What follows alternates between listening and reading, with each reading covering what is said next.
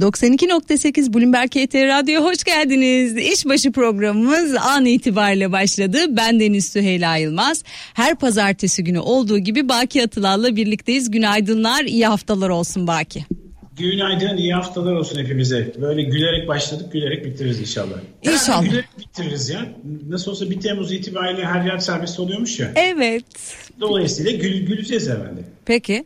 Ee, inşallah gülelim. Alışabilecek miyiz? Ya ben mesela pazar gününe alışacak mıyım? Biraz soru işareti. Pazarları evde oturmaya alışmıştık. Teşekkürler Yasemin. Sürekli böyle evde işleri halletmeye alışmıştım. Şimdi nasıl olacak diyorsun. Birileri arayacak beni sosyalleşeyim diye. Alışırız. Her şeye alışıyor insan. Ee, vaka sayısı 5000'in altına geriledi. Bu iyi bir gelişme. Sıcakların etkili olduğunu görüyoruz ciddi ciddi virüs üstünde. Bununla birlikte cumartesi günü ya da hafta sonuna yakın dışarı çıktıysan sen de gözlemlemişsindir. Hiç beklemediğin yerde değişik değişik kuyruklar var.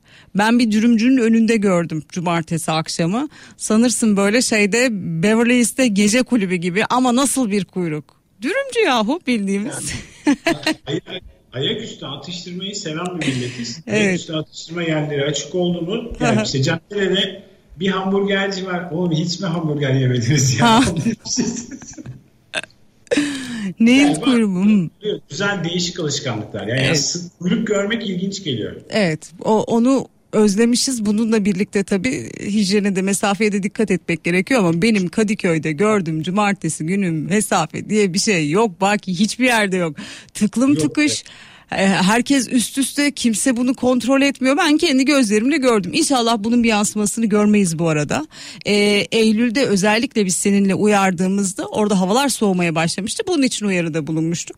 Sıcak havalardan sebep ben bir çok e, açıkçası şey beklemiyorum kendi adıma. Bir sekme beklemiyorum vaka sayısında. E, zaten bir 5000 üzerine tekrar çıkması herkesin bir kendine gelmesine yetecektir diye tahmin ediyorum.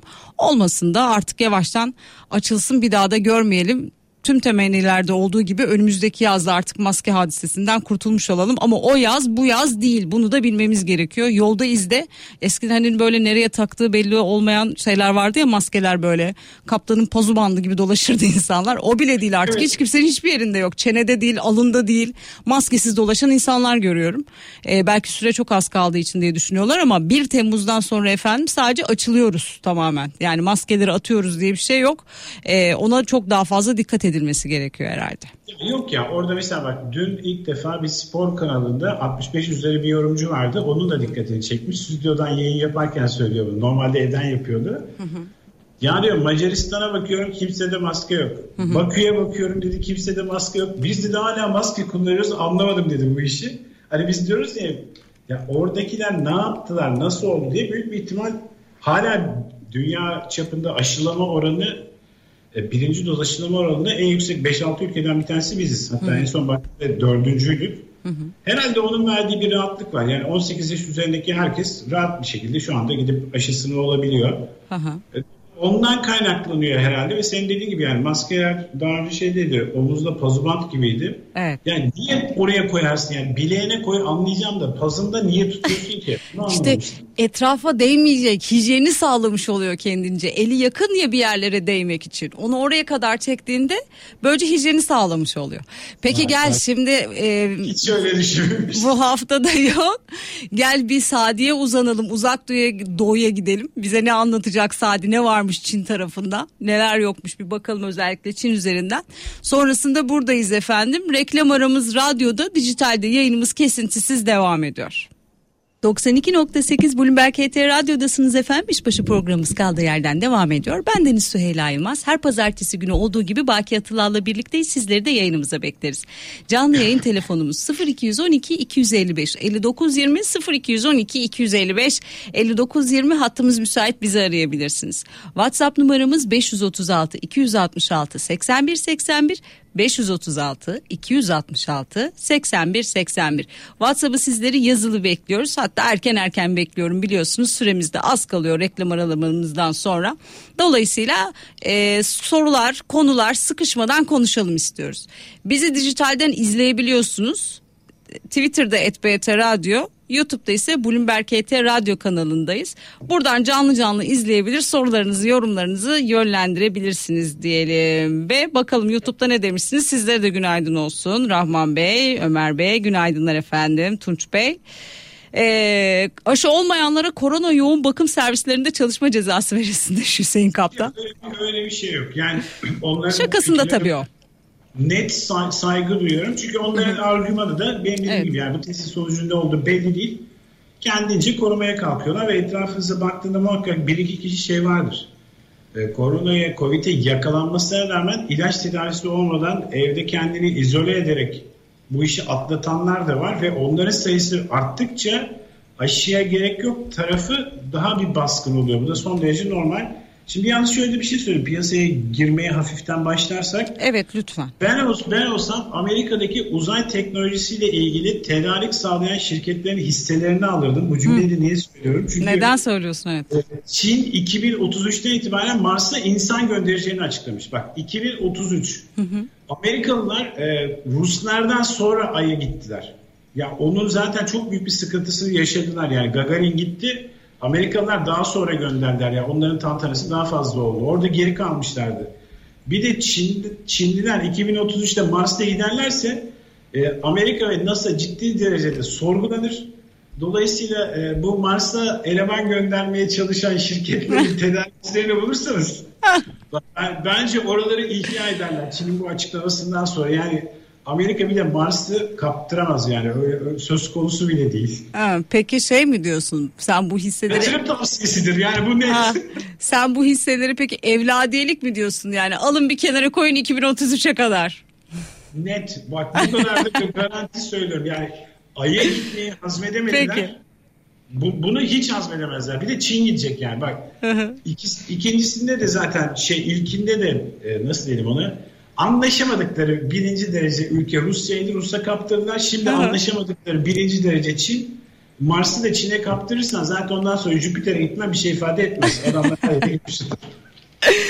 Peki o zaman gel piyasalara biraz daha girelim öyleyse. Dolarla ilgili öngörülerini sormuşlar. Dolar TL ile ilgili beklentin nedir Baki? Dolarda sıkıntılı bir süreç var. İşte geri çekilmeyi yaptık ama biraz daha iner miydi? O soru işareti. Ya orada global anlamda bir değer kaybı var. Buna baktığında bizim taraftaki hikaye zaten oradan kaynaklanıyor. Yani bu biraz şeyli değil. Bizden kaynaklanan bir etmen değil. Bu sefer yurt dışı bağlantısı daha fazla. Amerika'daki enflasyon beklentileri daha fazla. FED başkanlarının yumuşatıcı açıklamalarına rağmen e, görünen köy kılavuz istemiyor kısmı daha fazla. Avrupa Birliği'nin toparlanma hikayesinin biraz sekteye uğrayacakmış gibi olması daha fazla ki bunu Euro dolar paritesinden de görebiliyoruz. Dolayısıyla onun verdiği bir katman var. Yani ben orada 8.80'leri görürüz diye düşünüyorum. Yani oradan kolay kolay aşağı gelmez. Bir de hep söylediğim bir şey var. Şimdi eğer Viyop'ta işlem yapmıyorsan yani sadece şey yapıyorsan e, benim elimde 50 bin lira var. Arkadaş bunda dolar mı alayım şey mi alayım diyorsan yani kısa vadeli burada trade ettirmezler sana. Marjı açıyorlar. Mesela bak şöyle söyleyeyim. Benim önümde şu anda yanan 8.74, 8.76. Sen bunu bankada ya da spottan aldığında böyle 2 kuruş fark yok. 9 kuruştan başlıyor o fark. E şimdi 9 kuruş üzerine gittiğinde mi zaten düş aşağıya burada 68'de 68'de bunun zaten desteği var. E nasıl yapacaksın bu işi? Yani nasıl para kazanacaksın?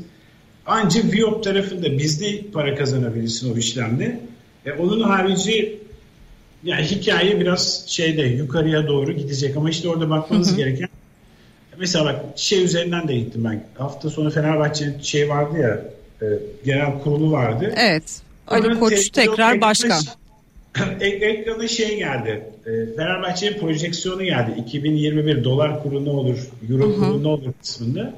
Yani beklentiler genelde 8.40-8.50 bandında şey yapmış. Ortalama üzerinden hareket ediyor. Bu hemen hemen bütün sektörde böyle ama e, ben bunu biraz daha yukarı olmasını beklerim. Yani niye bekler kısmında şöyle söyleyeyim. E, zaten biz 8.45 üzerine ne zamandan beri oradayız? Haziran itibariyle zaten 8.45 üzerinde bir ortalamamız var. Dolayısıyla bu yıl sonu beklentisini yukarı çekecektir ki FED'deki hararetin ben her geçen ay daha da artmasını bekliyorum. Çünkü enflasyonda kalıcılık, geçicilik hikayesini biraz şey yapmaya başladılar. Biraz bekleyelim. Yani bu hmm. kalıcılık bir ay ilk önce bir aydı. iki ay şimdi üç dört ay yukarıda kalabilir söylemi orada artık onların da bu gıda enflasyonu, emtia enflasyonunu kabul ettiğini gösteriyor ki Çin'in geçtiğimiz ayki toplantısından sonra genel olarak emtialarda metal emtialarında %15-16'lık bir geri çekilme olmasına rağmen yani herkes açılıyor. Mesela ben hep şey örneği veriyorum işte aldığım balıkçıdaki balık fiyatının bir anda zıplamasına. Evet. Sezonla alakası yok dedi. E çünkü restoranlar açıldı. E onlar da benim müşteri grubuma girdi. E şimdi böyle baktığında bu şeyi yakalayamıyorsun. E, girdabı yakalayamıyorsun. Kuraklık üzerine konuşuyorsun. Kuraklık düzenli olarak evet. artıyor. E, emtiyada talep var. Navlunu zaten herkes biliyor. Yeni gemi yok. Gemiler dolmuş durumda.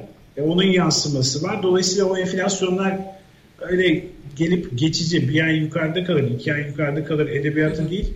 Enflasyon yukarıda kalacaktır. O yukarıda kaldığında da bakılacak yer e, ben parayı yöneten birisi olarak dedim ki kimin getirisi daha fazla? Getiri derken burada artı reel faiz kim veriyor? Genel olarak baktığında bizde de portföy yönetim şirketleri %90 oranında bono taşıdıklarından dolayı kimin reel faizi fazla? Tamam o tarafa parayı park ederim fark etmekte tereddütlü davranıyorsam derim ki arkadaş oradaki yapıyı bana bir anlatsana. Yani soru bu kadar basit. Yani üçüncü bir soruya gerek yok. Ülkenin hikayesi nedir kısmı zaten onun içerisine girer. Hı hı. Bizde e, bonolara geldiği takdirde kurda bir geri çekilme olur ama görüntü itibariyle bonolara pek bir giriş yok. E, bonolarda pek bir giriş olmadığı zaman bizim borsa tarafında zaten yani girdi çıktı kısmında küçük şeylerle mutlu olacaksak eyvallah. Mesela şeye bakıyorsun. E, Cuma günü %1.34 satış yedik. E, Yediğin sitelere bakıyorsun. Yani yabancı tanımlaslı hisseler. Onlar sattı anlamında demiyorum. Genelde yabancının işlem yaptığı ağırlıklı olarak o tahtalarda bir dağılma var. Ya baktığında dağılmalarda yani genelinde cuma günü olmuş. E şimdi cuma günü de ekstra bakıyorsun yani ekstra bir şey mi oldu bizde diye. Hı hı. Ya haberi tarattığında ekstra bir şey gözükmüyor. Peki. Ekstra derken bilinmedik bir şey yok. Yani yeni baştan bir şey çıkar da onu anlarsın. Yani bilinmedik herhangi bir şey yok ortada. Peki seni biraz önce kendi sağına alacağım. 90'lar klibinden kurtarmak için seni. Evet böyle tam oldu. Ay çok güneş vurdu yüzüne. bir saniye bekle. tamam. Ee, sen orada işini hallederken ben bir taraftan buradan mesajlarımızı okuyayım. E, Dolar TL ile ilgili sorularınızı gördüm efendim döneceğim onlara. Baki e, 8 80 dedi bu hafta için. Onu belirtmiş olalım. 875 876 görünüyor. 880'i beklediğini söyledi kendisi bununla ilgili. Ee, bir izleyicimiz demiş ki tabii biraz işin şakasında bir taraftan ABD verilerinden dem vurmuş demiş ki veriler kötü gelsin diye yağmur doğasına mı çıkalım ne yapalım 8.50'yi görmemiz için ne gerekiyor bu hafta demiş. Sen 8.80'i söyledin 8.50 hayal mi? Yok, ya da senaryo olarak bir, bir şekilde masada durabilir mi? Yok ben, bence orada tamam yani kim kredi vereceğini onlardan bir ses seda yok. Avrupa Birliği'nden bir olumlu haberler geldi. Şimdi bak pozitif olumlu bir şey yaparsak o da Suriye konusunda işte bize 3,5 milyar euroluk 3 e, yıl vadede bir para vermeyi planlıyorlarmış da güncellemeyi Suriyeliler üzerinden yapmaya çalışıyorlar. Güncelleme bizim istediğimiz o değil. Bizim istediğimiz gümrük birliğinin totalini güncelleme. Eğer öyle bir şeye paragraf açarsak o zaman 8.50'yi görürüz kısa vadede. Ama onun haricinde Avrupa Birliği'nden bize yönelik herhangi bir açıklama yok. Amerika'dan zaten ne olduğunu bilmiyoruz. Hı hı. Yani doğruya doğru ne olduğunu bilmiyoruz. Tam ifadesi oluyor. Çünkü oradaki mahkeme sürecinin ne olduğunu Türkiye'de kim biliyor? Yani avukatı mı biliyor? Hepimiz şeyden bakıyoruz. O davayı takip eden sosyal medyadaki arkadaşlardan öğreniyoruz neyin ne olduğunu. Evet. E, geçtiğimiz günlerde de gene yurt dışında Avusturya'da birisi yakalandı. Amerika tarafından götürdü. O da bir soru işareti bırakıyor. Şimdi hı hı. soru işareti olduğunda belirsiz nedir ne değildir. E, kuru daima bundan yukarıda tutarlar. Yani bir de yurt dışında destek atıyor sana. Yurt dışı destek atıyor derken bizim gibi ülkelerin para birimlerinde de bir satış var. Onunla beraber pek yapabileceğim bir şey kalmıyordu. Yani Merkez Bankası zaten şeyi kapattı. Yani o açıdan ben rahatım. Yani faiz indirim kısmını kapattı. Hı hı. Yani orayı da kapattıktan sonra yapabilecek herhangi bir şey yok. İkili ilişkiler. Yani Dışişleri Bakanlığı yoğun bir şekilde dış ticaret müsteşarlığı, işte TÜSİAD'lar, okay. müsiyat onların bağlantılarıyla ama ben kısa vadeli 8.50 beklemiyorum şu anda. Peki Hakan Mert demiş ki E, demin Fenerbahçe'nin e, seçiminden bahsetmiştik. Başkan TL bazlı borcu düşük göstermek için 8.48.50 yazmıştır yok, e, yok, yok. diye şey, şaka yapmış tabii kendisi e, düşük göstermek. Başkanın e, Fenerbahçe başkanı kim olduğunu herkes biliyor. Hangi gruplara da sahip olduğunu biliyor. Öyle kafalarına göre o düşük çıksın, bu düşük çıksın diye değil. Şimdi onu gördüğümde ben zaten o kurumun raporu vardı. Baktım o kurumun raporu üzerinden gidiyor. Yani kafasına evet. göre öyle bir iki hayali koç yapmaz. Yok yok bu işin bu işin şakası pek tabii ki. Ee, bunu belirtmiş olalım. Fenerbahçe'yi de tebrik ederim. Yolları açık olsun diyelim önümüzdeki sezonlarda. Peki size de günaydın Suadi Hanım gelmiş. Ee, Dolar TL ile ilgili durumumuz bu. Bonolardan da bahsettim. Bonoları ekleyeceğim başka bir şey var mı belki? Borsaya geçmek istiyorum. Çünkü yok, hisse soruları gelmeye başladı. Bonolarda başka ekleyeceğim bir şey yok. Yani hep dediğim bir şey var. Kimin faizi yüksekse gider o bonoyu alırım. Yok 104'ten almışım, yani 105'ten almışım. O benim için o kadar önemli bir şey değil. Ay bir izleyicimiz varyansın etmiş demiş ki borsadan çok pişman oldum diye böyle bayağı bir mesaj yazmış. Bir lira bile koymam artık borsaya diye.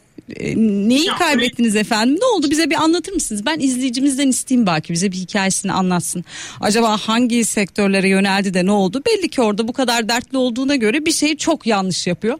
O çok yanlış belki başkalarına örnek olur. Bunu bir değerlendirmeni isterim senden. Son, son dönemde girdiyse 2-3 aylık periyotta büyük bir ihtimal e, sosyal medyada çok konuşulan hisselere girdi. Çünkü 3 aylık periyotta onlardaki gerileme daha fazla. Oynaklık çok daha fazla Dolayısıyla pişman olmuş olabilir mi? Olma ihtimali çok yüksek. Yani ben tamamıyla ona bağlarım. Çünkü buradaki hikayede işte hisse senedi alıp tutuyorsan o kadar önemli bir şey ifade etmiyor. Çünkü genelde kurumların önerdikleri hisselerde negatif getiri olabilir. Yani ona bir şey diyemem. Hepsi tamamıyla tutmaz. Ama onda bile kurum eğer arkasında duruyorsa bir sıkıntı yok. Hı. E çünkü kullanılan şeyler işte geçtiğimiz gün e, Sayın Demirtaş da bir teknikçilerle ilgili bir şeyler söyledi. Teknik temel hikayesinde pazar günü ortalık karışmış. Hmm. Yani videoyu şey yapsınlar, seyretsinler. Orada demek istediği arkadaş üniversitelerde değerleme dersi var mı? Yurt dışında var. Türkiye'de pek yok. Hı Orada bir değerleme onunla beraber ders olarak var. Kurumsal finansman bölümleri var mı? Şirketlerin var. M&A bölümleri var mı? Var. Onlar ne yapıyorlar? Onlar da o matematik üzerinden yapıyorlar bu değerleme hikayesini. Dolayısıyla diyor ki sana bu şirketin bir ederi bu. Sonraki dalgalanma, oynaklık teknik üzerine gidiyor. Ama bizde son bir buçuk yıldır sosyal medyada şöyle bir şey oldu. Bak eskiden bir yıllık diyorduk şimdi bir buçuk oldu. Temmuz'a da giriyoruz ya. Bir buçuk yıllık periyotta sosyal medyada hisseyi pazarlayınca işin rengi değişiyor orada. Evet. Sana diyorlar ki bak arkadaş geçmiş dönemde biz bundan 1'e 5, 1'e 6 kazandık. Bak beklediğinde bir problem olmaz. Sonra bizim kurumlara dönüyorlar. Diyorlar ki işte bu hisse senin için ne diyorsunuz? Yani biz ona yatırım yapmayı düşünmüyoruz. Yani girmek istiyorsanız girebilirsiniz diyorsun. Ama siz de bir şey söylemiyorsunuz oluyor. Yani ben bir şey söylüyorum aslında sana. Yani burada işte geçtiğimiz günlerde var ya ya Herre ya Merro hikayesi var. Türkiye'de böyle derler. Yani Türkiye'de nasıl Herre Merro derler onu da bilmiyorum. Yani orada Herre Merro ya. Peki. Yani Türk, Herro Merro Türk değilmiş. Herro'nun anlamı ne? Merro'nun anlamı ne yani? Nasıl ya neyse ne işte ya öyle ya böyle gibi bir şey diye düşünelim biz onu. Devam etsen. Yani getiriyi yani borsa tarafında kısa vade bakmamak gerekiyor. Kısa vade baktığınız sürece geçen sene tamamıyla bir nasıl dedim borsa tarihinin apayrı bir dönemiydi. Yani o dönemde genel olarak kurumların işte bizim taraflar portföy tarafı da araştırma tarafları da yüzde yirmi getirilerde kalırken bu işi hiç bilmeyenler 1'e 3 1'e 4 yaptılar. Hmm. Buradaki hikaye de temel memen değil yani. Or, orada sosyal medya hesapları son derece güçlü oldu. Herkes üstad oldu. Herkes bir şekilde Telegram grubu bir şey kurdular. Yayılım, etkileşim alanı fazla oldu. Mesela ortalama aracı kurumlarda 20 bin müşteri varsa hı hı. şimdi 20 bin yerine adam kapalı grubunda zaten 30 bin adam aldı. Şimdi onun etkileme gücü daha fazla oldu. Etkileme gücü daha fazla olunca da hep verdiğim örnek var. Yani küçük bir kağıtta her birimiz beşer not alsak 150 bin notu o tahtaya götürürüz. Ne olduğunu anlamazsınız bile. Ama sonra ne oldu? İşte bunun o tarafını yaparken varant tarafında başka işlem yapıyorlarmış. Vadeli işlem başka işlem yapıyorlarmış. E, dolayısıyla bir yıldır da sürekli SPK tarafından böyle bir uyarılar var. Ama bunun önünde geçemezsin yani. O son derece normal bir şey. Sakin olmak lazım e, kağıdınızı eğer çalıştığınız aracı kurumdaki arkadaşlar ya bu biraz riskli diyorsa yani o cümleyi göz ardı etmeyin. E, o çünkü o bedavaya söyleyecek bir cümle diye. Yani burada e, ben şey tavsiye ederim. Yani araştırma bilimine sorsunlar. Yani Hı-hı. nasıl görüyorsunuz diye yorum yapmak istemiyorsan, kaçınıyorsan bil ki riskli görüyorlardır onu. O riski de tamamıyla şeyden fiyat hareketine bakar. Grafik sana garip bir şey çiziyorsa belki ya ben buna ulaşmam istediği kadar yolu açık olsunlar. Yani bu cümle olduğu zaman da eğer oraya 10 bin lira koyacaksanız benim risk primim %10'dur. Yani bin lirasını koyarım. 9 bin lirası şeyde kalsın. Bunu benzerini kripto parasında da yaparım. Yani 10 liranın 1 lirasını da kriptoya koyarsın. Hı hı. Hiçbir zaman diliminde tüm birikimini borsaya koymazsın. Yani o son derece önemli. Eğer uzun vadeli düşünüyorsan hiçbir zaman diliminde kredi işlem de senin işin olmaz. Yani hiçbir şeyin garantisi yok ki.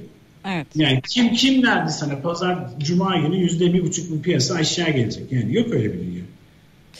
Peki gel devam edelim.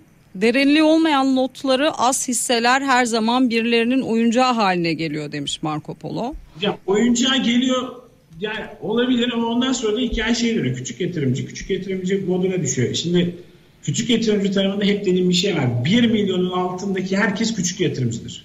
Hmm. Yani 900 lira olduğunda da küçük yatırımcı grubuna geliyorsun. 9 bin liranın olduğunda da. Ama yani aradaki fark şu. Onlar asla tüm paralarını bankadan kredi çekerek, oradan buradan kredi çekerek borsaya koymuyorlar. Etrafındaki 1'e 5 yapsalı ki ben hep kendimden örnek veriyorum. Yani kriptoda arkadaş gözümün önünde Allah çok versin güzel kazandı. Ama o tamamını ben almazdım. Yani benim koyacağım para onun koyacağını 10-15 civarında olurdu. Yani birikim değerli ve öyle de uçan kaçan şey olmaz. Hikaye genelde olmaz. Geçen sene bir kere oldu. Peki. Dağ, dağın başındaki buradaki lokasyon olarak yani dedikodu kısmını duymayan bir amca bile yani 10 liradan alıp 1000 liradan satmış. 5 liradan alıp 55 liradan satmış. Yani o kağıda ben girmem. Amca ama amca şey oldu köşe oldu orada. Köşe olsun güle güle harcasın derim. Geçer giderim o kadar. Kafaya da takmam onu. Bence de takmasınlar. Çünkü eh. onlar, onlar yanlış bir kere olmuş yanlış örneklerdir. Peki şimdi demin hım dedim ya sen nitelikliyi anlatırken ona hım demedim efendim gelmiş burada izleyicimize hım demek nitelikli böyle bir şey. Ee, izleyicimiz yazmış demiştim ya başınıza ne gelmiş bize bir anlatır mısınız diye. Çünkü orada ver yansın etmiş çok üzülmüş belli parası gitmiş kendisinin.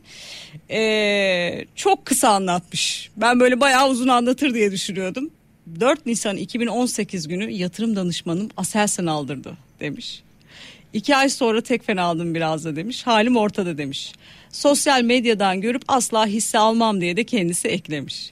Bundan bahsediyor. Şimdi gel istersen oradan e, hem Aselsan'dan hem de Tekfen'den devam edelim. Aselsan'la ilgili burada çok soru var. Onu da belirtmiş olayım.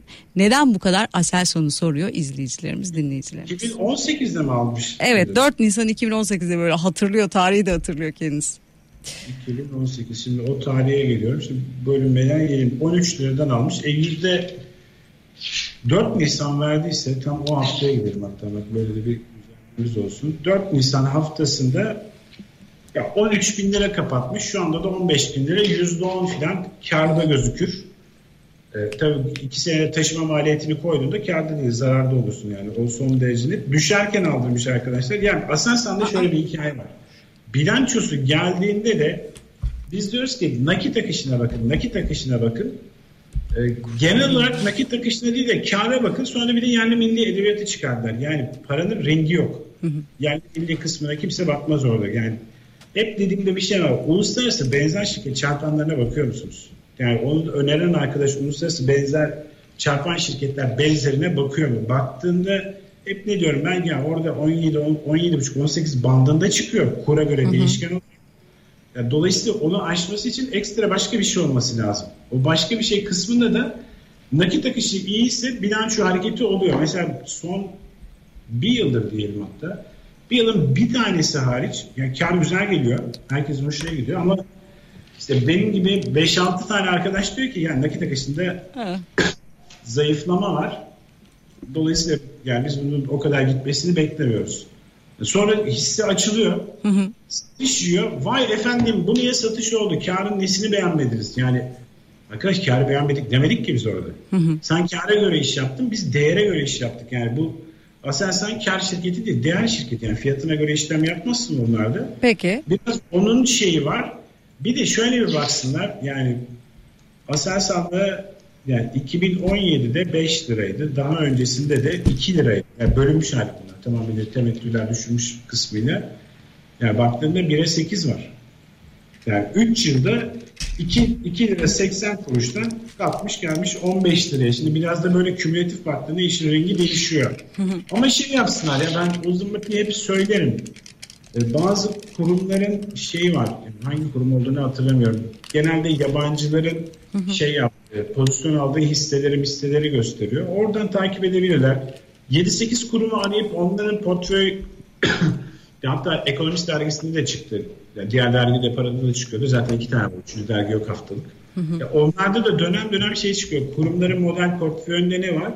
Oraya bir bakabilirler yani. Sonra telefon açabilirler oraya. Değiştirdiniz mi? Bak orada mesela asansör öneren varsa sorabilir ona. Niye önerdin? Ne, ne önerdin? Neden Aha. böyle önerdin? Diye. Rahat bir şekilde anlatırlar ama dediğim gibi yani şey tarafında takılmayın. Yani para piyasasının dediğim gibi rengi yoktur. Yerli milli o tarafta şey yapmaz. Tamam yerlidir, millidir. Ona herhangi kimse hiçbir şey diyemez. Gurur kaynağımızdır. Hı hı. Ama bu tarafta o çalışmaz. Yani bu tarafta çalışan tamamıyla değeri nedir? Peki orta bu uzun vadede beklentin onu, nedir? Tamam. Onu da söyleyebilir misin Aselsan'la ilgili? Onu da sormuşlar sana. Orta uzun vadede. Orta ben orada 17,5 yani benzer şirket çarklarına göre 17,5 çıkıyor. Hı hı. 17,5 şu anki kapanışa göre de aşağı yukarı baktığında 15 koy, 1,5 %17'lik bir getiri anlamına gelir. Ama işte bunun vadesini bilemiyorsun. Sıkıntı orada. Yani 12 aylık vadede işlem gördüğü çarpanlara göre bu çıkıyor. Hı hı. Ama bundan sonraki süreçte ne olur? Bir soru işareti. Yani endeksle beraber satış yapmış. Yani baktığında onu da görüyorsun burada. Yani Mart ayından sonra bir gevşeme var. Hı hı. Peki. O zaman gel Tekfen'le devam edelim. Tekfen'i de sormuşlar. Evet, mesela Tekfen. Tekfen'de de herkes yani hep yani bir Tekfen'i beğeniyoruz hikayesi çıkar. Hı hı. Tamam, tek, işte sonra grafiğe sonra işi grafiğe yöneltirler. 21'i geçerse 25 var. Dolayısıyla ben burada 25 bekliyorum diye bol miktarda konuşan var. Yani bol miktarda yani hiç hı hı. şey de değil. Ee, Tekfen de bir değer şirketidir. Yani fiyat şirketi değil bunlar. Yani fiyatı üzerinden böyle koptu gitti diye değil. Yani bu adamın segment tarım tarafında ne yapmış, taahhüt tarafında ne yapmış, yani nasıl gidiyor işler o tarafa yani bir bilançoyu inceleyip kırılımlara bakmış olsalar hı hı. yani oradaki fiyatın da ortalamada zaten 17,5-18 çıktığını mevcut değere göre onun da ortalama %15 civarında bir potansiyeli olduğunu görürler ama dediğim gibi grafik olarak bakarsam ben fiyat hareketi olarak bakarsam derim ki ilk önce arkadaş bunun bir 18'i var sonra 21'i var sonra da 25'i var. Ve akılda ne kalır? En son ben ne dedim? 25'i var. Tamam arkadaş bu adam 25 bekliyor bunu kalır. Evet. Peki. Ama ben 25, 25 bekliyorum demedim burada. Ben değer olarak çünkü gibi yani bazı hisseler yani yaklaşık biz 30 biz yüzdeki hisselerin yüzde 40'ına yakını değer hisseleri. Yani onlar değerli hareket eder. Öyle şeyle uçup kaçma işlemi yapmazlar mesela. Peki. Bir şey hikayesi var. Onu da söyleyeyim. Şimdi sektörel yurt içi çarpanlara baktığında fiyatlar genelde yukarıda çıkıyor. Bak o yanıltıyor. O yüzden indirgenmiş nakit akımı olması gerekiyor ya da parçalanmış değerler olması gerekiyor ya da uluslararası benzer şirket çarpanlarına bakmaları gerekiyor. Yani şeyle yurt içi çarpanlar volatilite o kadar yüksek oluyor ki ya, ya geçen hafta pazartesi bu hafta pazartesi yapsan bambaşka değerlere ulaşıyorsun. o zaman şirketin değeri 23 lira çıkıyor. Bugün baktığında şirketin değeri 21 lira çıkıyor. Ondan sonra da ya arkadaş hani 23 diyordum buna 21 diyorsun şimdi. O ondan kaynaklanıyor. Yurt çarpana göre oynaklık fazla olduğundan potansiyel bir anda zikzak yapıyor. Yani ona da dikkat etmeye gerekiyor. Yani bu da küçük bir finansal yazarlık dipnotu olsun. Peki. Şimdi benim sesim geri dönüyor Yasemin bana. Ee, buna benzer işte kulaktan dolma bilgiyle hareket etmeyin mevzunda. Benim kıymetli eniştem Adesa al dedi. 6 lira olacak kesin kesin haber dedi. Ben de aldım. Eksi 68 bin lira zarardayım demiş. Aman dikkat etsinler kulaktan dolma e, kulaktan e, dolma bilgilerle iş yapmasınlar demiş kendisi. Bak kulaktan dolmada dedim ya biraz önce benim risk algım yüzde ondur. 100 lira mı var? Bunun 10 lirasını riske atarım. Hı hı. 10 lira içerisinde kırarım bunları.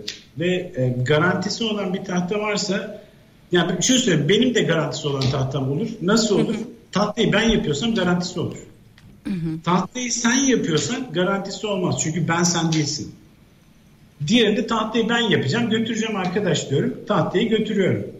Ama diğerinde sen duyuyorsun böyle olmuş şöyle olmuş diye e, ve para konusunda babana bile güvenme diye bir atasözü var. Ya da ona benzer bir şey var yani bir söz var. Peki. Yani, hikayeye böyle bakmak lazım. Yani riskinizi ölçün. Genelde benim gördüğüm işte geçmiş, geçen seneki çok güzel getiri elde edenlerden yararlanmaya çalışıp bütün parasını oraya gömüyorlar. Yani bana diyor ki nişanlanacaktım paramı oraya gömdüm şimdi nişanlanamıyorum. Yani niye gömdüm? Kim sana bunu dedi? Ve işin bir de o tarafı var. Bu arkadaşları onlar mahkemeye vermedikten sonra herhangi bir şey de yapamazlar. Diyorsun ki kim söyledi sana? Ben kendim buldum. O zaman kendim bulduysan kendin düşüneceksin. Peki. Hiçbiri kendi, kendi bulmadı orada. Hızla ilerleyelim. Belki zamanımız az kaldı çünkü. E, Turkas'ı sormuşlar sana. Turkas'ta yani şu konsepte o, o tarafı para girişi pek yok. Dolayısıyla yani para girişi olmayan tarafta ben bulunmam. Peki. Şu dönem çünkü oynaklığın yüksek olduğu dönem, akışın olduğu yerde bulunmam gerekiyor. Yani uzun vade yani öyle bir dönem oldu ki şöyle söyleyeyim. Hala biz şirketlerle görüşmeye yaptığımızda 2018 2018 nereden çıktı? Biraz önce 2018'de kaldı aklım. 2021 sonu için ciro tahmini vermekte bile tereddüt ediyorlar. Hı hı. Yani o yüzden şey kolay değil öyle. Uzun vade şu dalgalanma bir geçsin bekle kısmı bana göre yani o kısım kolay kolay geçmeyecek. Peki Ege gübreyi sormuşlar sana. Diğer gübrecileri de istersen değerlendir Baki. İki haftadır konuşuyoruz çünkü onları ve Ege gübreyle ilgili de e, bayağı bir soru gelmiş izleyicilerimizden. Bak, Ege gübreye bakıyorsun, Bağfaş'a bakıyorsun, yanına bir de Hektaş'ı koyuyorsun. İşte bunların genelde yılbaşından bu yana hepsi pozitif getirmiş. Haftalık evet. bazı baktığında da Ege gübre de %7 getirmiş ama soru şurada şeyden kaynaklanıyor. Ege gübre haftalık bazda %7.57 getirirken Cuma günü ne oldu da 3.40 düştü? Hı. En ufak bir realizasyon olduğunda o hafta primliyse, kağıt da iyiyse likiditesi bir anda artıyor ve siz zararla karşı karşıya kalıyorsunuz. Şimdi şey demesi kolay. Sen bunu cuma günü aldıysan yüzde yuvarlak hesap. Üç buçuk içeridesin. Hı hı. Ama geçen hafta cuma almış olsaydın yüzde yedi buçuk içer, kardasın. İki kişiyi yan yana getirdiğinde biri der ki sana Ege Gübre'den ben ne güzel para kaldırdım. Diğeri der ki nereye kaldırdım ve ben de aldım ben battım der. Yüzde üç buçuk batladığında. Şimdi bunlara genelde orta ve uzun vade bakmak gerekir. Ve bence orta ve uzun vadede gübre sektörünün hiçbirinde ben sıkıntı görmüyorum. Peki. Yani Bafaş'taki sorunda da hep şey demiştim yani 50 gün sonra dükkanı kapatmayacaksa hı hı. Yani o piyasadan bir şekilde çıkar. Yani devlet bunu yap diyorsa o yapılacaktır. Gerekli gereksiz fark etmiyor yani çünkü sonuçta pazarın da değişti senin, likitasyonun da değişti. Bakıyorsun işte Banfaş tarafında da haftalık bazda %23.75 prim var. E kim aldı? Hı hı. Yani çünkü ben en azından A1 olarak şöyle söyleyeyim ya bütün gübrelerini yaptık Banfaş elimdeydi.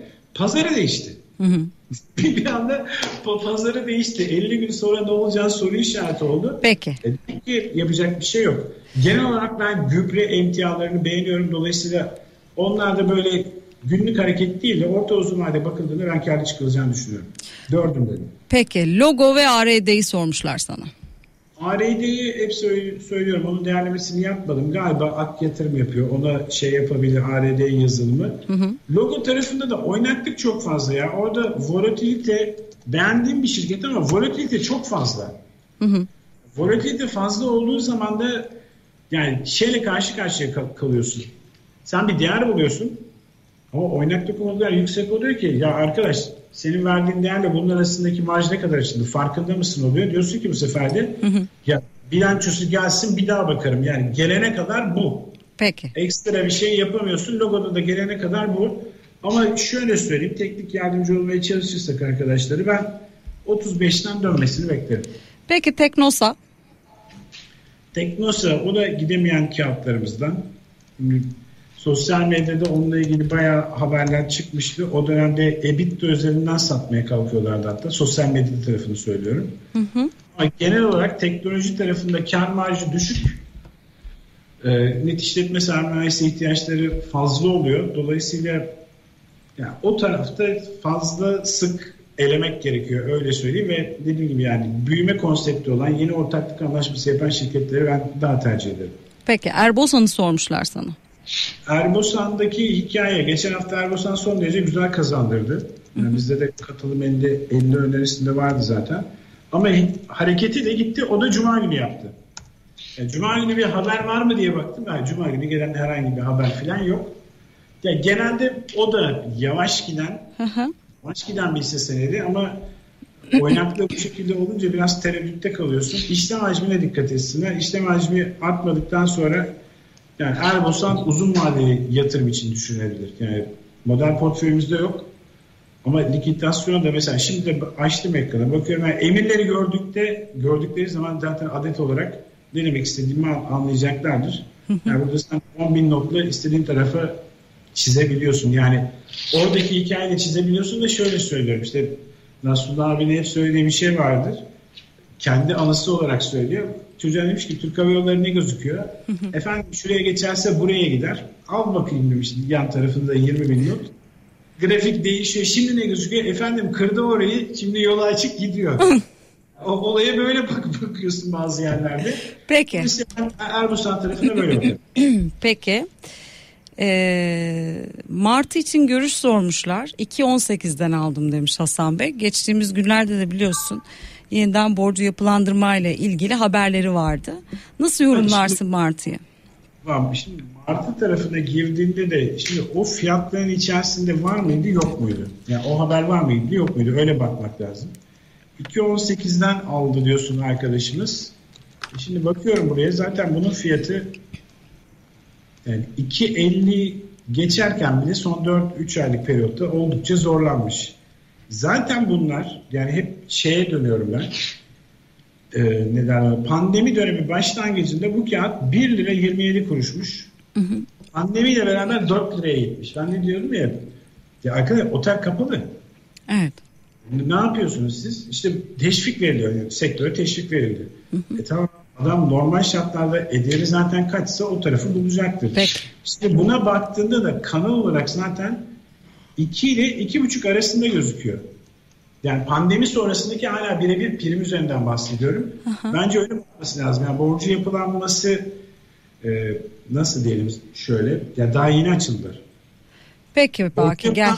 Nefes aldırır yani daha önceki dönemde borcunu ödemiyordun. Yani bir şekilde öteleniyordu. Artık ödemeye başlayacaksın. Bir de öyle düşünmek lazım. Peki gel reklam arasında gidelim ardından devam. 92.8 Bloomberg HT Radyo'dasınız efendim. İşbaşı programımızın son bölümündeyiz. Ben Deniz Süheyla Yılmaz, Baki Atılar'la birlikteyiz. Daha fazla soru yönlendirmemenizi rica ediyorum. Çünkü çok az vaktimiz kaldı. Elimizdeki sorularla devam edelim isterseniz. Peki ee, Anadolu Efes'i sormuşlar sana Baki.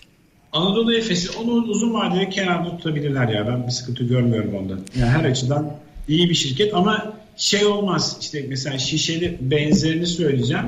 Önerdiğin kağıt grubuna giriyor ama öyle uçma kaçma olmaz. Yavaş yavaş temkinli olarak giderler. Şimdi bir haber geçti. Onu Bloomberg terminaline girip çek etmeye çalışacağım. Şey diyor, Nedir? Hindistan'da yatırımcıların kriptolara ilgileri artıyor ama şöyle bir hikaye var. 2020 yılında kriptolara yatırımları 200 milyon dolardan 40 milyar dolara çıktı diyor.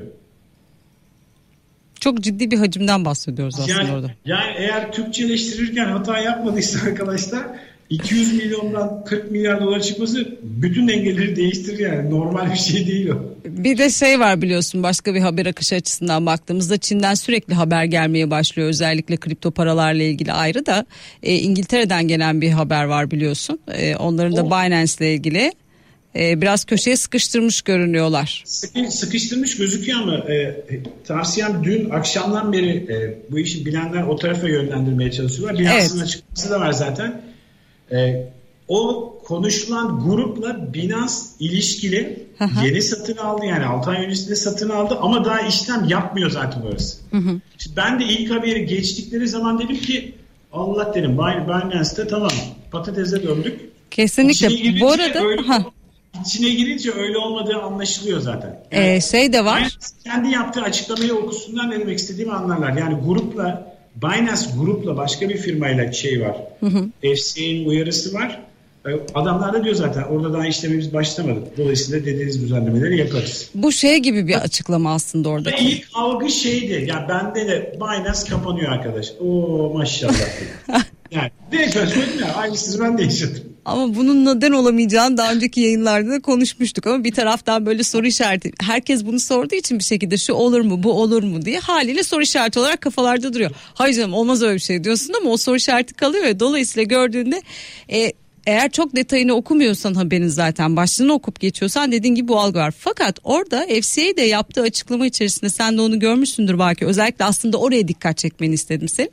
Orada bize şey diyorlar işte bak e, geliyorsun hiçbir şey sormuyorsun etmiyorsun kendi kendine iş yapıyorsun para kazanırken çok güzel. Sonrasında o paraları kaybettiğinde gelip bana ağlıyorsun ağlama diyor ağlama diyor. O açıklamanın içerisinde bu var aslında onlardan gelen. Mesela Dolayısıyla... Ha. Türkiye'deki kısmında da sermaye en büyük sıkıntı orada mı? Terse düştüğünde o parayı koyacak şirketin sermayesi var mı? Evet. Ödeme yaptığında o sermayesi var mı? yani orada sermayelere dikkat edecekler. Mesela ben ilk manşeti gördüğümde algı mesela senin dediğin gibi ilk algı dedim ya Allah dedim davul etsin. ya arkadaşlar o halka arz olacaktı. yani Kas Kasım ayında kotasyona girecek. E dedim yani dünyanın en büyüğü de böyle çıkarsa Hadi bakalım hikaye nasıl olacak? İçini okuyunca ferahlıyorsun ama ilk bunların hepsini kafandan geçiriyorsun. Onu kafandan geçirdin mi? Bundan sonra her onunla ilgili haberde ilk önce kafama kötüsü gelir. Yani iyi gelmez aklına hep kötü gelir. Peki. Şimdi çok az vaktimiz kaldı. Türkiye sigorta diyeyim sana. Var mı? Standart bir şekilde baktığım yok onu. Yani Peki. Türkiye sigorta Peki. Ya onu şöyle söyleyeyim. Türkiye Sigorta öneri listesinde galiba OYAK yatırımda var. Aha. Ya OYAK yatırımın araştırmasını ararlarsa arkadaşlar Oradan anlatır. bilgi alabilirler. Evet. Peki o zaman gel yavaştan gidelim artık. Aa, bir dakika gitmeden sana da sorayım. Bir kere daha sorayım o zaman. Ne cevap alacağımı biliyorum. Özbal boru. Özbal. Yani, Gülme Yasemin. Bilmiyorum. Israrla yani, soruluyor ama evet. O yüzden söyledim efendim. Özbal boruyu ısrarla soran izleyicilerimiz var. O var biliyor musun? Şimdi bu hisse senetlerini Özbel üzerinde söylemiyorum vardı onu da söyleyeyim. Size öneren bir arkadaşlarınız var. O arkadaşlarınıza sormuyorsunuz. Tamam mı? Genelde bizden bunu buradan bizi kurtar modunda istiyorsunuz. Yani bir o kağıdı kim önerdiyse onlara sormak lazım. Yani çünkü hiç onlara dava açılmıyor. Hiç onlar gündeme gelmiyor. Vay efendim vay efendim SPK ne yapıyorsun ne ediyorsun kısmına geliyor. Yani bir tane bile birine bir dava açılmış olsa işin rengi bambaşka yerler çorap söküğü gibi gelirler. Peki Baki çok teşekkür ediyorum sana. Sizlere de teşekkür ediyorum efendim. WhatsApp'tan gelen sorular henüz yanıtlanmadıysa eğer biz onları dijital yayında konuşacağız şimdi. Twitter'da @bt radyo, YouTube'da Bloomberg ET radyo kanalındayız. İşbaşı programındayız. Oraya gelirseniz eğer cevaplarınızı alabilirsiniz diyeyim. Bol kazançlarınız olsun. Haftanız çok güzel geçsin.